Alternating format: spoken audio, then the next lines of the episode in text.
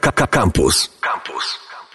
Słuchaczki i słuchacze, dzień dobry. y, Witam się znowu w y, sobotnie przedpołudnie albo poranek. To zależy, jak ktoś wczoraj skończył y, wieczór.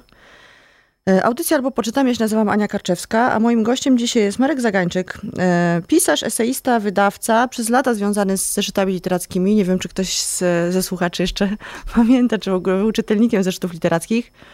E, A jak ktoś nie pamięta, to było takie mm, pismo, które prezentowało, y, nie lubię tego słowa, ale taką dobrą literaturę e, z całego świata i polską. Mm, Niestety w zawierusze dziejów e, nie dostało dofinansowania po jakichś latach. Ile, ile działały rzeczy literackie? Jakoś w ogóle strasznie długo. No to w sumie było 140, były 144 numery. Mhm. A, czyli no rzeczywiście no, w granicach 30 kilku lat, tak. No, oto 1983 roku. Takie pytania o daty i o e, to, ile minęło czasu są zawsze dla mnie trudne, ale pierwszy numer się ukazał pod koniec roku 1983. Mhm. No i po tym e, wspaniałym czasie okazało się, że jednak e, ministerstwo uznało, że nie ma miejsca na zeszyty w, w, na polskim, nie wiem, rynku. E, I to dofinansowanie zostało cofnięte. Oczywiście ze szkodą dla wszystkich, ale o tym nie będziemy rozmawiać może, bo będzie gorzko. E, Konikiem Marka Zagańczyka jest e, literatura o podróżach. Taką, taki miał dział w zeszytach literackich. Jak poszłam, to jest jak zwykle ciocia anegdota. Jak poszłam odebrać książkę przed audycją, to zobaczyłam, że na ścianie wis- wiszą portrety fotograficzne Bruce'a Chetwina, jednego z moich ukochanych pisarzy, nie wiem czy reporterów, raczej pisarzy, i Fermora, drugiego bardzo ciekawego człowieka i myślę, że o tym kiedyś jeszcze e, będziemy mieli może szansę porozmawiać. Zrobimy sobie osobną audycję o literaturze, o podróżach, bo to jest coś, co, co lubię najbardziej na świecie. E, Marek Zagańczyk pracował jako przez lata już, nie wiem, już nie pamiętam dokładnie ile lat, jako zastępca e, redaktora naczelnego zeszytów literackich. No i jakby zeszyty mm, z takiego powodu, o którym już mówiliśmy, odeszły w niepamięć. E, I nagle ludzie, którzy pracowali wokół, wokół zeszytach, postanowili zrobić krok, jak to ładnie powiedzieć, e, wykazać się dużą dozą Don Quixoterii i otworzyć e, wydawnictwo na polskim rynku. E, A przypominamy, że książek na polskim rynku jest bardzo dużo, a grono czytelników jest małe jak kminek, więc jakby trzeba o tych czytelników walczyć. W dodatku jeszcze wydawnictwo, które ma wydawać jakościową literaturę. W sensie to też nie jest ładne słowo, no ale taką literaturę wymagającą. I moje pierwsze pytanie jest takie, dlaczego? E, No to jest oczywiście pytanie, które stawialiśmy sobie na początku, kiedy mm, przyszedł nam do głowy ten pomysł. E, Pierwsza odpowiedź, taka najbardziej naturalna, jest taka, że nie umiemy robić nic innego. To znaczy, umiemy jedynie zajmować się książkami. Wydawało nam się, e, że jeszcze jest e, sporo literatury nieodkrytej, nieobecnej po polsku. Mhm. I też zdawało nam się, że dobrze byłoby stworzyć takie miejsce, w którym mm, pisarze do tej pory związani z zeszytami literackimi e, mogliby ogłaszać e, swoje teksty. Mhm. E, czyli żeby to był rodzaj takiej mądrej kontynuacji. Mhm. Chciałbym wierzyć, że jednak zeszyty literackie będą trwały w pamięci. Tak łatwo się ich usunąć nie da.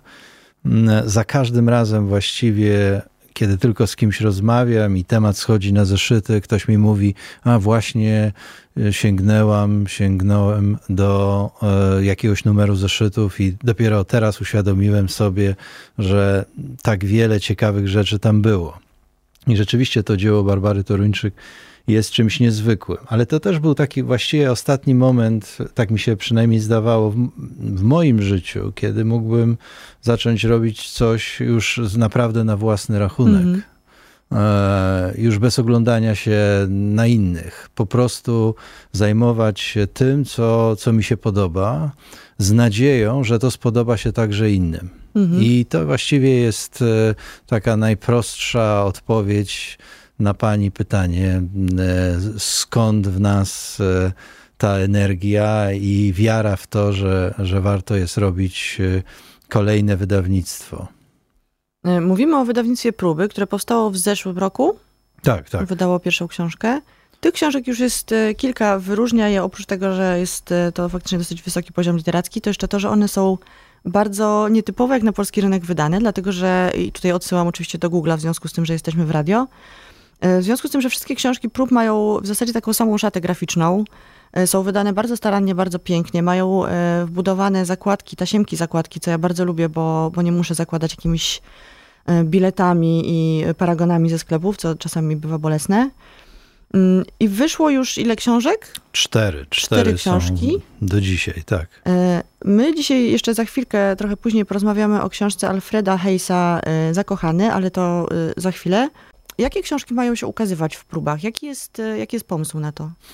Znaczy, tak jak powiedziałem, nieskromnie, ale tylko tego typu odpowiedź ma, znaczy taka jakby po, Nie pozycja, doceniamy tej skromności tak bardzo. A, tak, ma rację bytu. To znaczy takie, które nam się, po pierwsze nam się podobają. Mhm. To znaczy, które czytaliśmy dajmy na to w oryginale, albo ktoś nam o nich opowiedział, mhm. albo one czekały na nas. I oczywiście, żeby już podać nieco więcej konkretów, znaczy to na pewno będą książki jakby z kilku takich nurtów. To, o czym pani powiedziała, to znaczy to pisanie przy okazji podróży, to jest rzeczywiście coś, e, co jest mi bliskie, bo myślę sobie, że to jest w ogóle taki czas, kiedy gdzieś wyruszamy, kiedy myślimy inaczej, kiedy oczy lepiej widzą, kiedy mm, te myśli do nas przychodzą łatwiej i układają się w jakieś bardziej sensowne całości. W związku z tym to pisanie przy okazji podróży, ale pisanie niereporterskie to jest coś, co e, chciałbym e, dalej pokazywać. Tych autorów jest jednak cała masa, tych, których już jakoś żeśmy wprowadzili na polski rynek i takich, których, którzy jeszcze nie są tutaj obecni. Więc to by była ta jedna seria. Tak mhm. jak w zeszytach literackich była seria Podróże, tak jest taka seria Wędrowiec e, właśnie w ramach wydawnictwa Próby. E, I jako pierwszy tom ukazał się, e, ukazała się w, w niej książka Roberta Byrona. Wspaniała zresztą. E, w, Europa w zwierciadle. Kogoś, kto był no, takim wielkim mistrzem dla Anglików piszących z podróży, no między innymi dla Chetwina, i, a to jest autor Drogi do Oksjany. Mam nadzieję, że też w najbliższym czasie i ta książka nakładem prób się ukaże. Inna seria, no to jest ta seria powiedzmy powieści, e, mhm. opowiadań, prozy, e, mówiąc ogólnie, e, jakiejś fikcji. I tutaj z kolei chodziłoby o to, żeby no, żeby pokazać te książki, które albo już jakiś czas temu zostały przetłumaczone, ale z niewyjaśnionych powodów długo znajdowały się w szufladzie. Mm -hmm. Tak było z pierwszą naszą książką, z Radą Egipską Leonarda Shashi. E, ogromnie się cieszyliśmy, że to jest w ogóle pierwsza książka prób, że startujemy z takim mhm. tytułem. -hmm ale to też jest właśnie próba pokazania, jakiego typu literatura nas interesuje, czyli właśnie nie eksperymenty, nie takie pisanie wyłącznie z siebie. E, chcielibyśmy, żeby tam świat i kultura były jednak w tym pisaniu obecne. E, no i e, na razie to wszystko przynajmniej tak wygląda, że więcej będzie przekładów niż tekstów autorów polskich. Mhm. Ale jest tych kilkoro autorów, mm, mm, których należy przetłumaczyć, na których nam bardzo zależy. No i jednym z nich jest oczywiście właśnie Alfred Hayes. E, czyli takie rzeczy, które e, znalazły sobie czytelników e, na świecie, a w Polsce też z niewiadomych powodów nie, nie były tłumaczone. I wreszcie trzecia taka, taka nitka, taki nurt tego wydawnictwa, no to są powiedzmy świadectwa. Mhm. I tutaj jest miejsce dla dziennika Czapskiego, dla listów, Czyli to będzie taka próba kontynuacji tego, co było może, jeśli chodzi o książki, największą siłą zeszytów literackich, -hmm. to znaczy te tomy korespondencji, do których za rzadko zaglądamy, jak korespondencja na przykład, nie wiem, Miłosza e, z Iwaszkiewiczem, czy Jeleńskiego z Miłoszem, czy Miłosza i Giedroycia. -hmm. Takie korespondencje, które oświetlają inne książki i są zawsze bardzo blisko życia. Więc e, chcielibyśmy, żeby taki nurt e, świadectw też był dostępny. I wreszcie, na zasadzie takiego deseru, to co też sami bardzo lubimy, to znaczy powieści już lżejsze, kryminalne, które mają jakieś usadowienie też właśnie w kulturze, w miastach, które lubimy odwiedzać. No i żeby to było takie pisanie E, naprawdę poważne, mm, e, chociaż z tą etykietą powieści kryminalnej czy sensacyjnej, tak jak to się dzieje u mistrzów tego gatunku, u Simenona, u Johna Le Carré, u Agaty Christie, u Chandlera e, i wydaje nam się, że udało nam się znaleźć autorkę, e, którą można byłoby dopisać do, mhm. do tej listy. No ale to są, to są rzeczy, które dopiero się pojawią, jedne szybciej, inne później. Tak mniej więcej wygląda mhm. ten kształt wydawniczy e, prób. To ciekawe, co pan powiedział o tych listach i o tym, że to jest, e, że to jest ważna rzecz, o której bardzo często zapominamy, czy tacy jakby regularni czytelnicy nie sięgają do takich, do tego typu literatury. Ostatnio jak rozmawialiśmy tutaj o, z Przemkiem Pawlakiem o Witkacym i spytałam go, od jakiego tomu 28-tomowej bibliografii e, Witkacego wydanej przez Państwowy Instytut Wydawniczy należałoby zacząć, jakby się chciało zacząć przygodę z Witkacem. I on wskazał, ja myślałam, że oczywiście powie o bungu albo jakichś takich, albo narkotykach, które są takie najbardziej popularne, a on wskazał właśnie na listy, że to jest jakby, te, że te listy to jest ten moment, w którym tego Witkacego tak naprawdę możemy poznać. I w takiej bardzo jakby przyswajalnej formie dowiedzieć się czegoś o, e, o świecie, który wtedy był dookoła Witkacego, o samym Witkacym, o literaturze, o środowisku i te takie rzeczy, które mają podłoże społeczne. Myślę, że e, często zapominamy, że one istnieją. Czytamy na przykład takie reportaże, nie wiem, ze strefy wojny, albo o głodzie, albo o czymś tam. Zapominamy o tym, że przecież taka rzeczywistość e, zwykła, codzienna jest równie ciekawa tak naprawdę, jak Oczywiście i ten przykład, który pani dała z Witkacym jest doskonały. I też mówi jakby o tym, że, że te listy nie, nie można zbyt długo czekać. To mhm. znaczy, po pierwsze, muszą być zawsze ludzie, którzy e, są w stanie te listy opracować, zrozumieć, pokazać. To nie muszą być zawsze edycje naukowe. Byliśmy bardzo dumni w zeszytach, że w, nad takimi edycjami, nad którymi na ogół pracują całe zespoły badaczy, e, no, my siedzieliśmy w bardzo takich niewielkich zespołach ludzkich e, e, i potem udawało się to pokazać opatrzeć komentarzem i ten komentarz się bardzo liczy. To znaczy te, te listy zawsze mają te nieszczęsne przypisy, mhm. E, które też nie muszą być e, bezbarwne, bez życia. E, w tej edycji, o której pani wspomniała, za którą odpowiada profesor Janusz Degler, no jest całe życie, jest, jest wszystko, jest historia świata, Polski, sztuki wpisana mhm. w te komentarze. Więc myślę, że że gdyby, jak my będziemy robić te listy, no będziemy się starać, żeby te komentarze były właśnie takie, e, bo na szczęście wśród naszych przyjaciół e, są ludzie, którzy, e, którzy potrafią właśnie tak zajmująco komentować te, wydawałoby się, mało ciekawe, mało błyskotliwe zapisy. Mhm. No ja się zastanawiałam ostatnio nad tym właśnie, że bardzo często jak rozmawiam z ludźmi na temat listów jakichś pisarzy, czy, czy malarzy, czy muzyków, E, to mówią, że ja nie jestem takim wielkim fanem i tutaj jakieś nazwisko, więc jeszcze za wcześnie na listę. Mnie się wydaje, że właśnie jak się zacznie od listów, to jest, e, to bardzo łatwo jest zostać fanem potem jakiejś osoby, bo no cała wrażliwość przecież jest w tym e, widoczna. A poza tym życie jest, no to pani wie doskonale, no po prostu widać, że że ci ludzie oddychali, żyli, myśleli, kochali, nienawidzili, spierali się. Poza tym to jest zawsze tak, że E, te listy jednej osoby, czy, czy nawet dwóch osób zawsze wyprowadzają te nitki w, w stronę innych. E, e, więc to się nie da tego zrobić wyłącznie tak, żeby pozostawać w, w takim zamkniętym świecie duetu, nawet mhm. najznakomitszego. Najwspanialsze jest to, kiedy właśnie te listy mm, prowadzą nas w różne, często nie trudne do przewidzenia strony. Najczęściej tak bywa. No.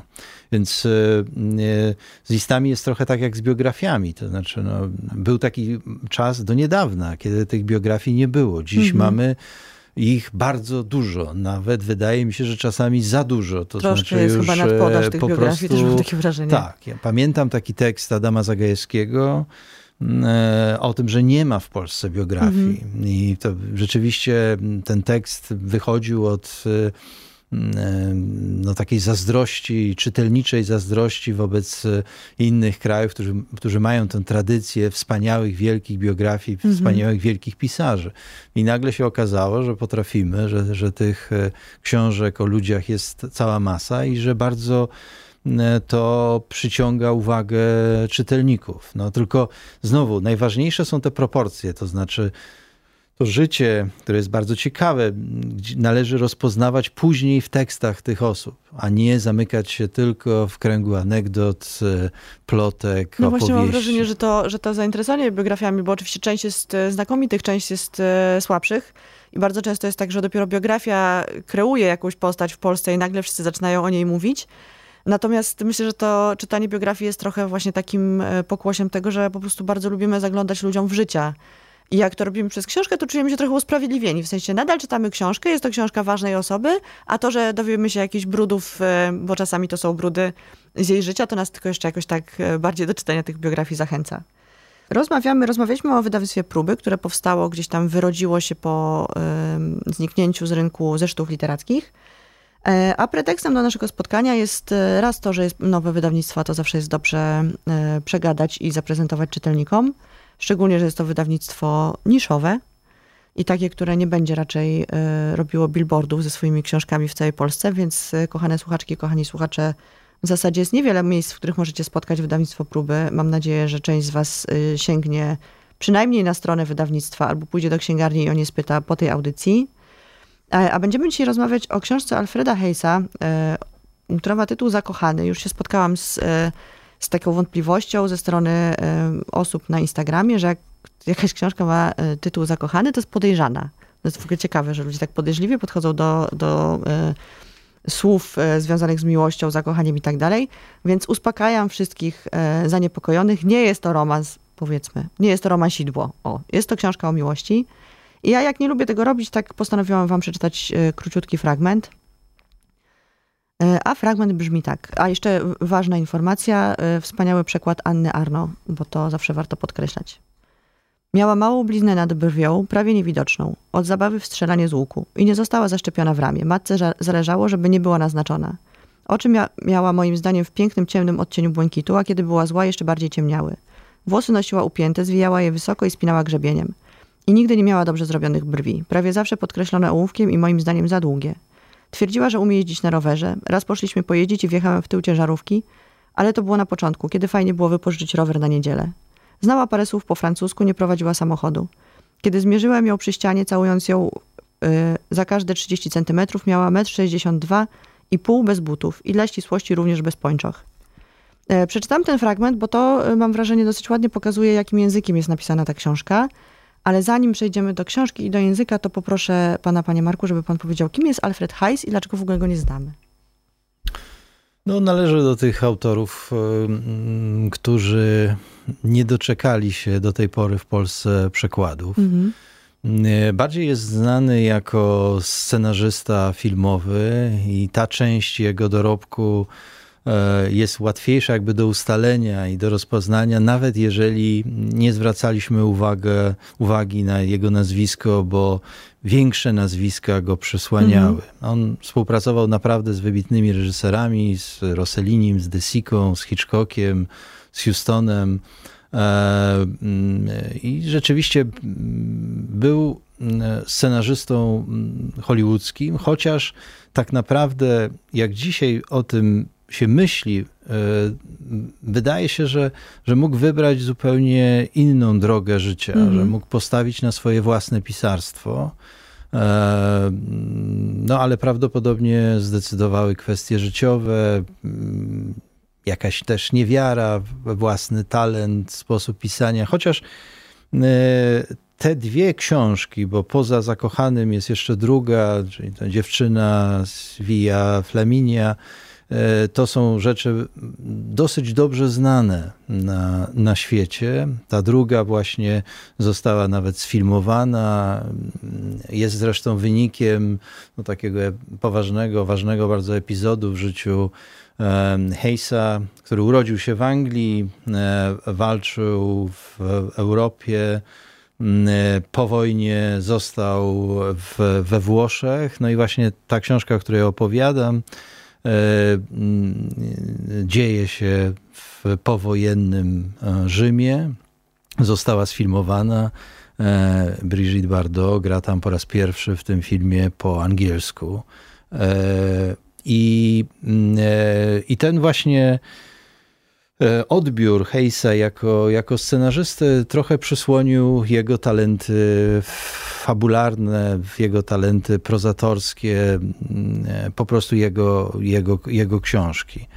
E, jest tak, że my do tego wydawnictwa, myślę o wydawnictwie próby, każdy z nas wnosi takie książki, które, o których gdzieś od kiedyś, od kogoś usłyszał. Mhm. I, I Anna Arno, e, pamiętam, że żywo bardzo opowiadała mi o powieściach Heisa, zaczynając od Zakochanego, mówiąc, że jest to rzeczywiście jedna z bardziej wstrząsających rozmów, e, opowieści o miłości. Potem okazało się, że, że też nasz przyjaciel, wybitny pianista Piotr Anderszewski traktuje tę książkę jako jedną z takich książek zbójeckich dla siebie, mm. które e, mówią...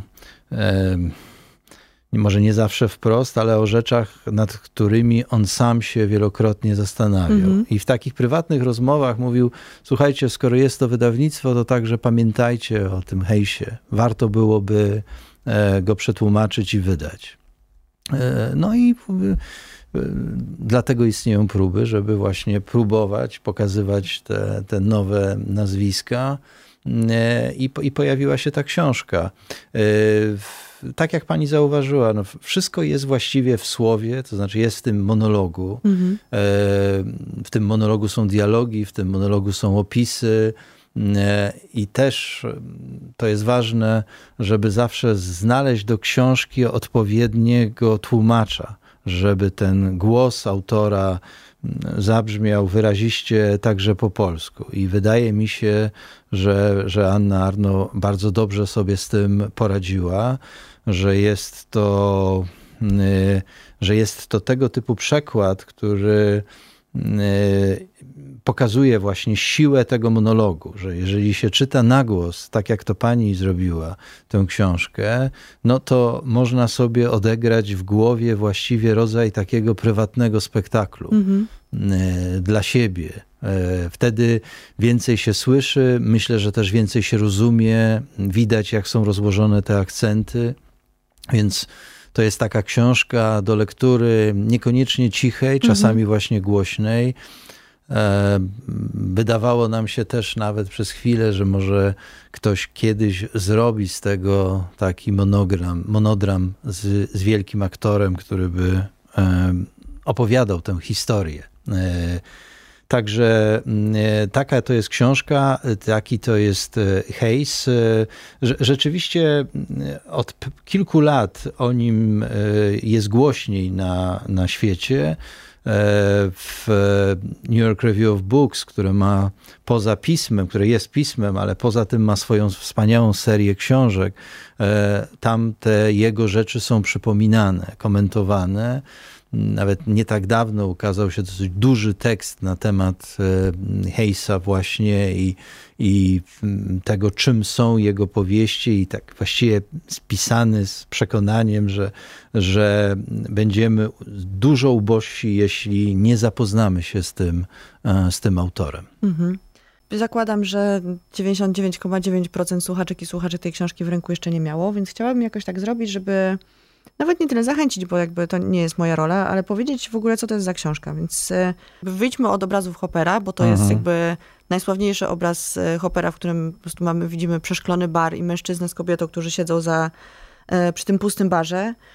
To jest w ogóle scena wyjściowa książki. W sensie poznajemy mężczyznę 40-letniego, zmęczonego życiem, który siedzi o godzinie chyba 16 w barze hotelowym I zaczyna jakby ten monolog o swoim życiu kierować do pięknej kobiety, która siedzi koło niego, przy czym ta kobieta jest wyłącznie postacią taką, znaczy ona się w ogóle nie potem nie pojawia, pojawia się dopiero na końcu książki jako takie zamknięcie.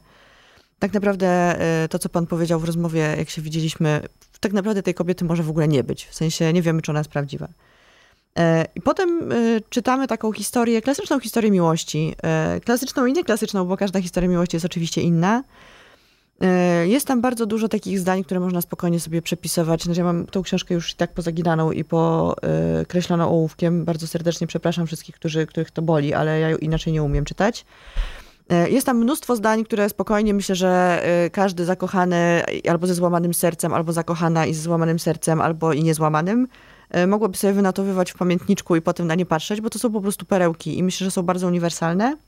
Gdzieś tam język Hajsa mi się kojarzy z, trochę z Chandlerem właśnie, jeżeli chodzi o ten taki, tą surowość e, opisów, e, ale celność też ogromną, no to było widać w tym pierwszym fragmencie, który przeczytałam.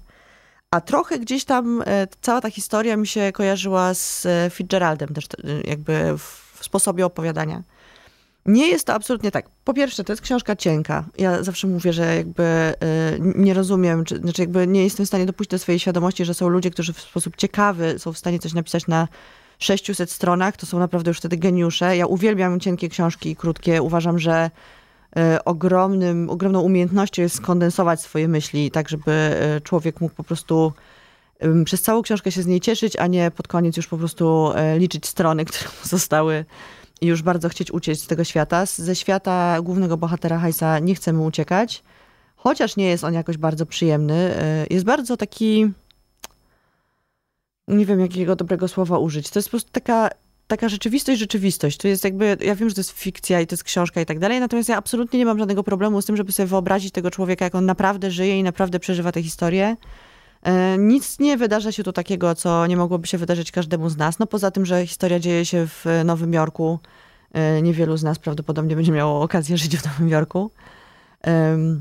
Bardzo Was zachęcam do, do lektury tej książki. E, myślę, że to jest taka, taka powieść, która spodoba się i tym ludziom, którzy mają mm, już bardzo mocno wyrobiony gust literacki, ale też tym, którzy po prostu chcą przeczytać jakąś książkę i się nią zachwycić i wcale nie oczekują, że to będzie bardzo trudne bardzo mądre i bardzo skomplikowane. E, no dobra, to teraz porozmawiajmy chwilę jeszcze o tym, o tym zakochanym. E, jakby pan powiedział, co w tej książce jest dla pana takiego, co, co jest interesujące? Bo tak naprawdę to jest po prostu historia miłości. No tak, nie, można powiedzieć, że miłość jest jednym z tych powiedzmy trzech, czterech tych największych tematów i wszystkie książki, które pamiętamy, E, korzystają z tego silnika, no, odwołują się do niego. No, nie, nie bardzo można od tego uciec. I, I po pierwsze jest trochę tak, mówiąc naiwnie, trochę tak jak pani też to zauważyła, że czasami potrzebujemy takiej książki. Mhm. Jesteśmy w takiej sytuacji, kiedy tego typu myśli przychodzą nam do głowy. Mhm. Coś się wydarzyło. Chcemy pomocy ale nie potrzebujemy tej pomocy od nawet bliskich nam ludzi, ale szukamy tej pomocy w książce. Ja, ja pamiętam, że e, jak zupełnie inaczej czytałem lalkę Prusa, mhm. która była dla mnie po prostu wielką opowieścią o miłości. Mhm i potem miałem kłopoty w szkole, kiedy musiałem to wszystko, co było dla mnie ważne, właśnie schować w kieszeni i zajmować się czymś innym. Tłem historycznym. Co, co, za, co było interesujące dla, dla pań e, w, w szkole. I e, na pewno tak jest też z tym zakochanym Hejsa. To znaczy, że jeżeli ta książka trafi we właściwy moment w naszym życiu, no to ona coś istotnego w nas otworzy. Mhm. E, bo głęboko w to wierzę i każdy czytelnik to doświadczył, że mamy takie przeczucia, e, że to te książki tak naprawdę to one nas znajdują, a nie my je znajdujemy. One zawsze przychodzą w porę. Ktoś mhm. je nam podsuwa we właściwym momencie.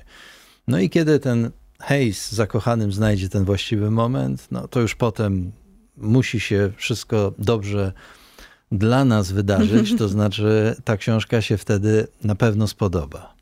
To jest opowieść rzeczywiście przedziwna. To jest taka opowieść o niezrealizowanej, nieskonsumowanej miłości. Zbyt dużo nie chciałbym opowiedzieć, mm -hmm. chociaż też z drugiej strony niewiele jest tutaj do zdradzenia. Że jakby wszystko jest w, tych, w tej głowie tego faceta, którego poznajemy, który niekoniecznie musi być jakimś sympatycznym dżentelmenem. Mm -hmm może być odpychający, nie zachowuje się zawsze właściwie. Jest niesamowicie ludzki, to jest wspaniałe tak, w tej jest, książce. E, wydaje się momentami on sam chciałby wydawać się sobie takim człowiekiem e, twardym, konsekwentnym, ale, ale jak każdy w tej sytuacji zakochania, z którego sobie praktycznie też nie zdaje sprawy. Wydaje mu się, że on nad tym wszystkim panuje, że, że może to układać po swojemu, te, te kawałki układanki mm -hmm. i rozgrywać e, E, układy międzyludzkie, mhm. ale, a okazuje się, że, że on jest rozgrywany, że on jest w to wszystko wrzucony, że, że nie będzie mógł się przygotować e, ani do tej rozmowy, ani na początek, ani na, na koniec. Rzeczywiście jest tak, że to jest opowieść o miłości, która zaczyna się właściwie bez powodu i kończy bez przyczyny. Mhm. E, jej, jej praktycznie nie ma, ale te, o, tej, o tej miłości się pragnie, chociaż nie bardzo wiadomo, czy ona w ogóle istnieje.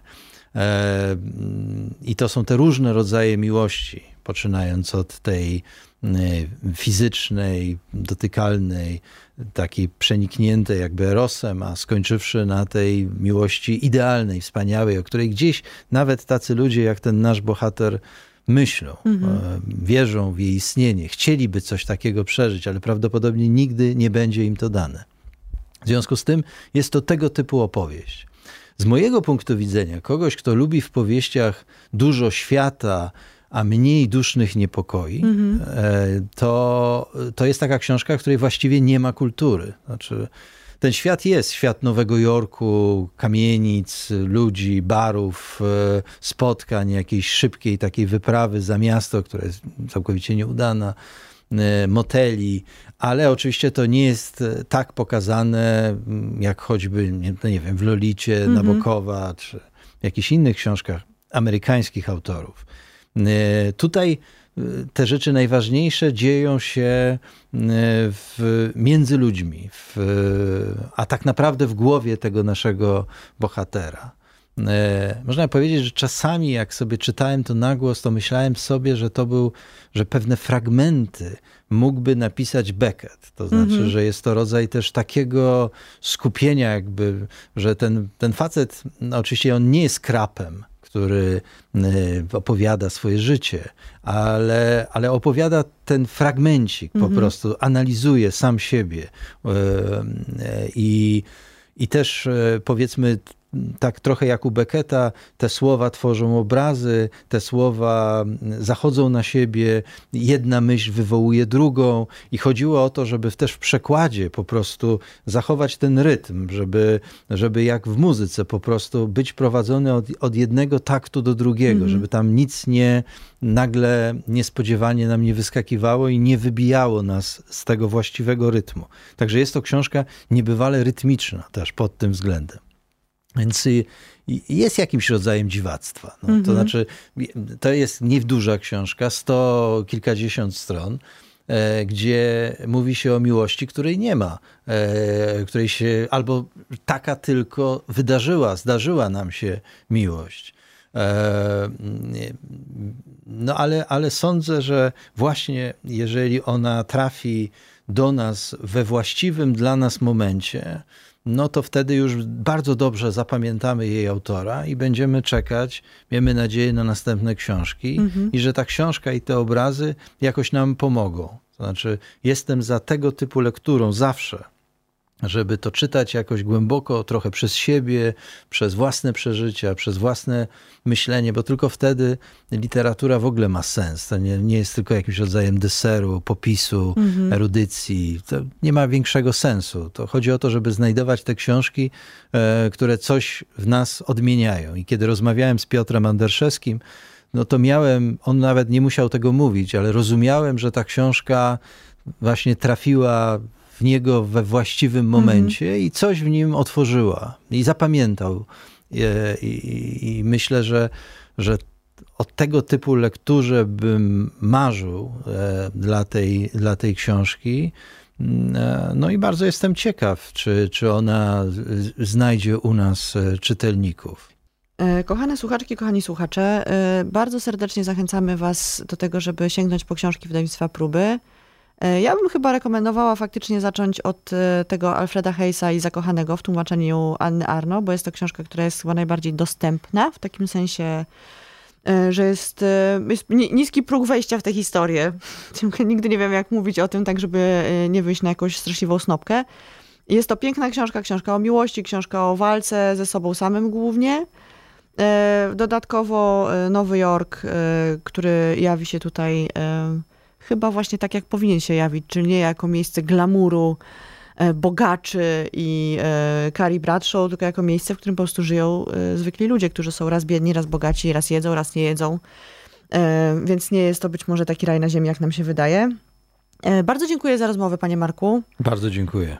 Odsyłam was, słuchacze i słuchaczki, na stronę wydawnictwa Próby. Odsyłam was do księgarni nieustająco po to, żeby kupić książki wydawnictwa Próby. No i co? Idźcie na spacer, pocieszcie się weekendem. Słyszymy się przyszłym tygodniu w sobotę. Do widzenia. Słuchaj Radio Campus, gdziekolwiek jesteś. Wejdź na www.radiocampus.fm.